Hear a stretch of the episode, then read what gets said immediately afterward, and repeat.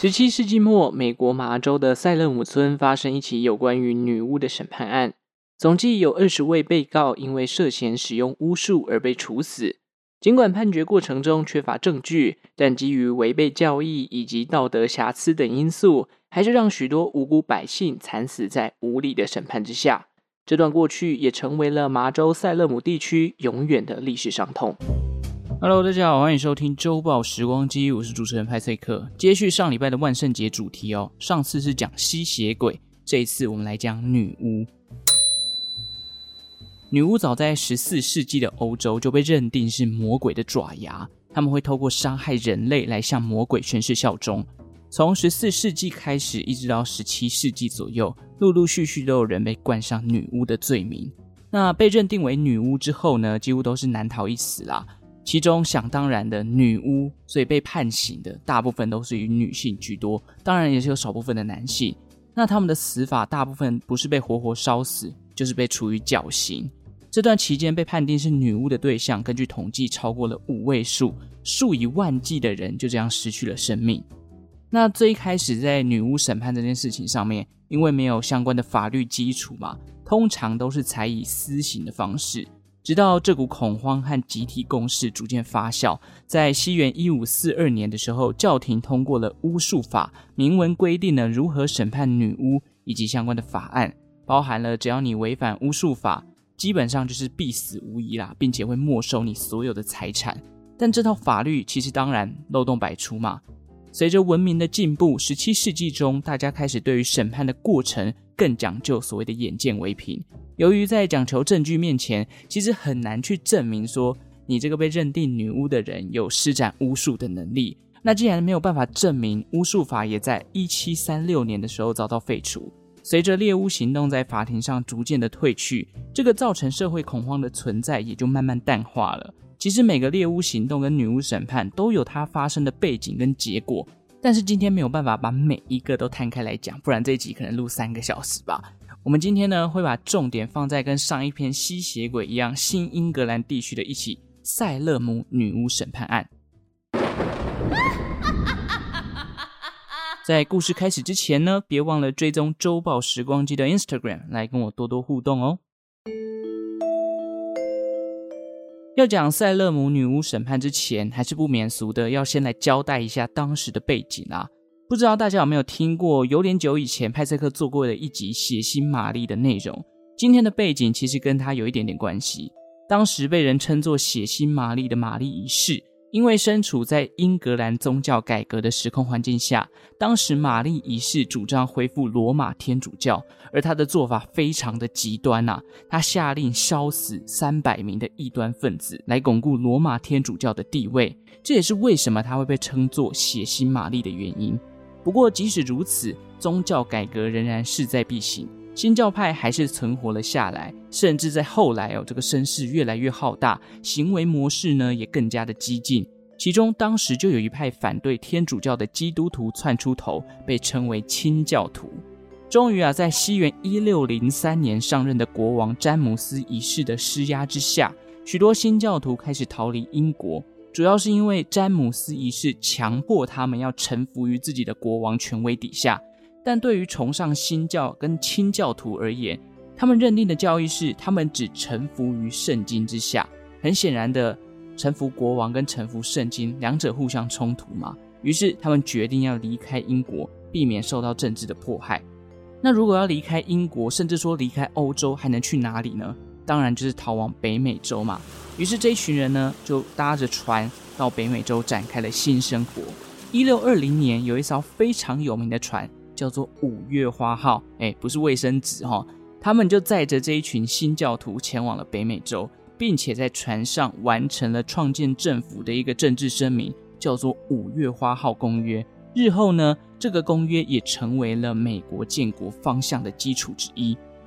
那大部分在5月花号上的乘客都在美国麻州的普利茅斯落脚。随着生活圈逐渐安定下来，越来越多的人口也慢慢涌进这里，使得普利茅斯成为了当时的殖民地重镇。与此同时，越来越多的清教徒也开始出发前往北美，来到了普利茅斯的北边，建立了清教徒的社区。直到1640年，整个新英格兰地区已经涌入了上万名的英国移民。然而来到北美地区的当然不只有英国人嘛，因为整个宗教改革在欧洲都已经掀起一波浪潮了，所以当时法兰西王国也有不少的移民抵达了北美，两国最终还是免不了在北美地区展开一战。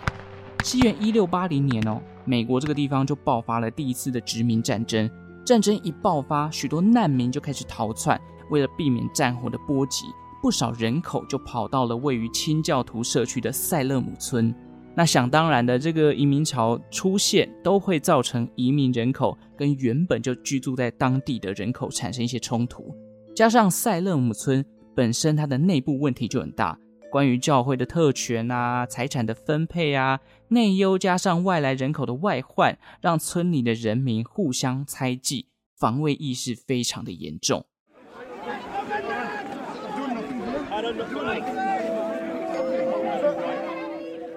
好，快速统整一下刚刚这一整段讲下来的内容。当时的背景，第一，塞勒姆村上面有许多保守作风的清教徒；第二，殖民战争引发了大量的难民逃到了塞勒姆村，村里内部的不满加上对于外来人口的恐惧，整个村里的气氛就充满着猜忌、怀疑、恐惧跟不安。那么这个北美最大规模的女巫审判事件——塞勒姆女巫审判，到底是怎么发生的呢？西元1692年初，当时塞勒姆村的牧师 Samuel Paris， 他的女儿跟侄女有一天突然出现癫痫、歇斯底里、乱砸东西，然后疯狂的尖叫，甚至扭曲自己的身体，呈现一个诡异的状态。这些奇怪的症状让 Paris 非常的紧张，在他得知消息后，马上就找来了医师 William Briggs 来给他们做检查。不过这个 William 他检查的时候诊断不出异常，基于自己的信仰，他居然怀疑这两个女孩是遭到了魔鬼的附身。正当他们都束手无策的时候，村里另外一头又有一名女童发生了类似的症状。看到这样的情况，这群人立马就把这两件事情连结在一起，认为是女巫在作乱。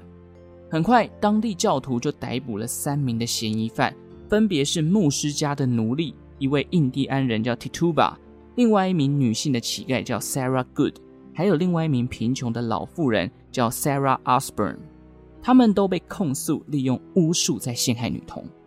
1692年的3月，这场审判开始了，两位 Sarah 都极力否认自己是女巫，有使用巫术的能力，但这个印第安的奴隶 Tituba， 他一直都沉默不言。审判经过了好几天，最后没想到这个印第安人的奴隶 Tituba 居然在庭上承认了自己受到魔鬼的邀约，替他施展巫术来陷害女童。那为什么他会认罪呢？据说是因为他希望自己可以转为污点证人，来减轻自己的罪行。在审判的这段岁月里头，村里其实持续出现跟前面几位女童一样的症状。Tituba 这时候就表示了，其实外面还有其他他的女巫伙伴正在陷害这些女童。除了他自己以外，很多女巫都还潜藏在这个村里。那这时候审判人员就问他说，那你可不可以告诉我有哪些人是女巫的身份，赶快公诸于世，我们把他抓起来。所以Tituba 点名到的人，不管是虔诚的教徒还是一般的老百姓，无条件的都被抓起来关进牢里等待审判。最扯的呢，是其中一名被指控的女巫，她的年纪只有4岁。认定她是女巫的原因是什么？据说是因为他在庭上，法官问他问题的时候，他完全没有办法回答。废话，一个4岁的女童在法庭上，法官问你问题，你不要哭就已经很不错了，你还有办法回答问题吗？我们一般成年人，有些人在被告的时候，一句话都吭不出来了，更何况是一个4岁的小女孩。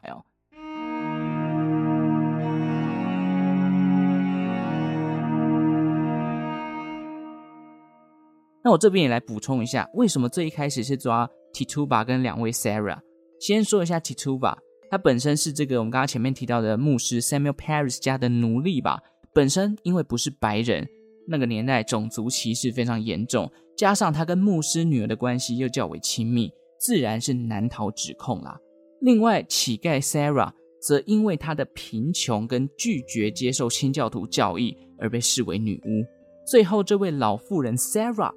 也是因为他很少上教堂，还有因为在分配遗产上呢，他为了自己的利益过于自私啊，种种的指控是不是都跟他施展巫术，是不是女巫根本就没有关系，所以审判女巫这件事情本来就没有一个直接的证据嘛。总之呢，随着 Tituba 的认罪哦，大量的人都被列为了被告，而且其中又不乏跟 Tituba 一样想要把自己转为污点证人，所以开始乱喊名字啊。就这样，这一件案子的被告的人数就一直不断的放大，跟滚雪球一样，司法系统差点不堪负荷。到了1692年的5月份，当时的麻州州长甚至开设了特别法庭，专门审判这一起巫术案。随着时间一天一天的过去，最终在6月2日，这起女巫审判案第一位被定罪的被告出现了，她的名字叫做 Bridget。当时4月她被指控对5名的女性施展了巫术。那 Bridget 她的背景呢，她曾经有过3段的婚姻，前2段的婚姻哦都是男性早早的死去哦，所以她才有第3段的婚姻。在审判的过程里， Bridget 当然在巫术上的指控想当然的没有证据，怎么办法去证明谁会巫术嘛，于是法庭就转往她的一些异常行为跟她的道德瑕疵去做审判，包含从 Bridget 的穿着。由于她的生活方式非常的奢华，她在穿着上啊喜欢穿全黑的，还有一些鲜艳红色的紧胸礼服啊，以及5颜6色的配件等等，这基本上违反了当时清教徒的规范。同时呢， Bridget 她还有一个习惯，就是喜欢在夜晚到酒馆去喝酒，被酒馆主人认为是一个充满道德瑕疵的女人。好，这2个因素加起来，尽管 Bridget 她在法庭上矢口否认自己跟魔鬼有关，普遍只是认为这是自己的一个生活方式而已，但是就连她的姐夫也跳出来指控 Bridget 她半夜会跟魔鬼进行交谈，甚至交谈一整个晚上，以至于啊，你看连姐夫都出来作证了啊，整个村里的人认为你就是女巫啊。最终庭上认定 Bridget 的女巫审判罪名成立，处以绞刑。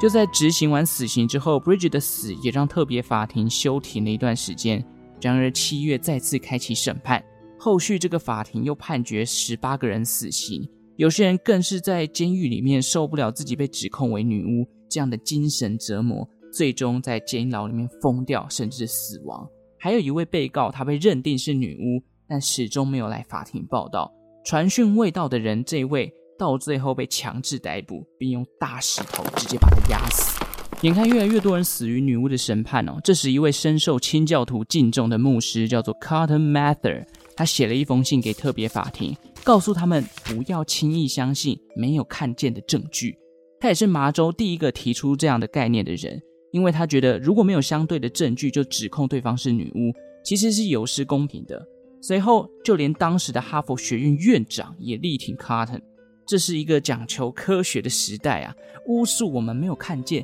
怎么能判定她是女巫呢？其他的审判定罪都要有充足的证据，那审判女巫应该也要一样啊。那这边顺带一提，为什么哈佛学院院长这么挺 Cotton 呢？因为一起老辈啦哈，这个哈佛学院的院长其实就是这位 Cotton Mather 的老爸。那随着整个风向的改变哦，麻州的州长也在10月份解散了特别法庭。女巫的审判呢，也逐渐落下帷幕。那些曾经被指控使用巫术的人，直到1693年的5月才终于一个一个获得赦免。总计超过200位的村民受到指控，19人因为被定罪而死于绞刑，有一位因为刚刚提到的不出席法庭而被石头给压死。这段历史呢，也成为了美国当地惨痛的记忆。后续西元1711年，殖民地当地也通过了一个法案，补偿了所有被列为是女巫的被告，给予他们各600英镑的赔偿。这个600英镑等同于现在一个人10万英镑的资产啊，其实说一说好像也没有到很多哦。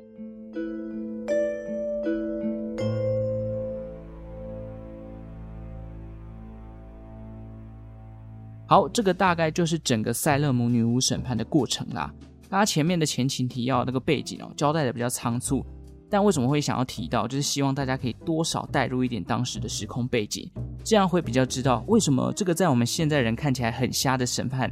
当时却严重的影响了整个塞勒姆村。最后呢，这边来补充3个点，让大家对于整起事件有更完整的认识吧。第一，女孩的癫痫跟精神异常是怎么产生的？我们刚刚前面提到，最一开始那两个女生发生一些精神状态异常啊，身体扭曲的状况，总不可能真的是巫术吧？到底它发生的原因是什么？关于塞勒姆女巫事件哦，其实后来很多科学家都投入研究，针对这样的行为异常啊，他当然也去做了一些相关的搜集。在1976年的时候，非常有名的科学杂志发表了一篇期刊，提到了一件事情，他认为这些行为异常的女性应该是吃到不干净的小麦或是其他的谷物。原来啊，这些谷物里面被真菌感染之后，会产生黑色的所谓的麦角菌。据说这种真菌呢，吃下肚之后会造成幻觉、精神错乱，还有身体像是被火烧的那种痛感。麦角菌的影响可以说是跟整个中世纪欧洲的神秘事件都脱不了关系。好比像是这个之前有讲过的哈梅林吹笛手啊，或者像这一次的女巫事件。那随着后来科学越来越发达，大家都知道麦角菌的影响会去攻击到人类的神经。现在麦角菌呢也被运用在一些迷幻药，例如迷幻蘑菇里头，作为所谓抗忧郁的治疗处方。当然相对的，如果不是用在医疗上，就是有人把它当作毒品了。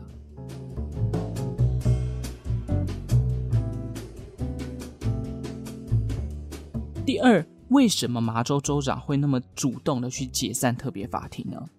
这个很有趣哦。当时塞勒姆审判一把火一直延烧，烧，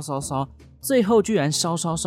到了州长自己的老婆，他才终于下令停止扩大逮捕。如果当时没有烧到他老婆，搞不好那个哈佛学院提出来的建议根本被他当耳边风，当放屁一样。难怪人家都说别人家的孩子死不完了，等到这个事情真的影响到你，回力要打到自己脸上的时候，你才知道要清醒。所以某种程度那个指控麻州州长老婆是女巫的人，其实救了大家一命。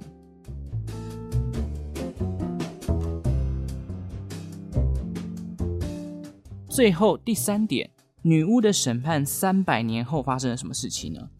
？1692年的300年后，也就是1992年，当时的一位诺贝尔和平奖得主叫 Ali Vizel， 他在塞勒姆这个地方呢设立了女巫审判的纪念碑，并且打造成一座公园哦，借此纪念整起历史的伤痛。后来塞勒姆镇上的一座博物馆也收藏了1692年当时审判过程留下来的原始文件。所以又是一起这个无知跟恐惧堆叠起来造成的一个可怕的一连串的影响事件。其实如果有机会，应该找一些心理学的节目的 podcaster 来跟大家聊一聊，为什么这种恐慌都会造成一些无辜人受害。这种集体的恐慌意识真的是很可怕哦。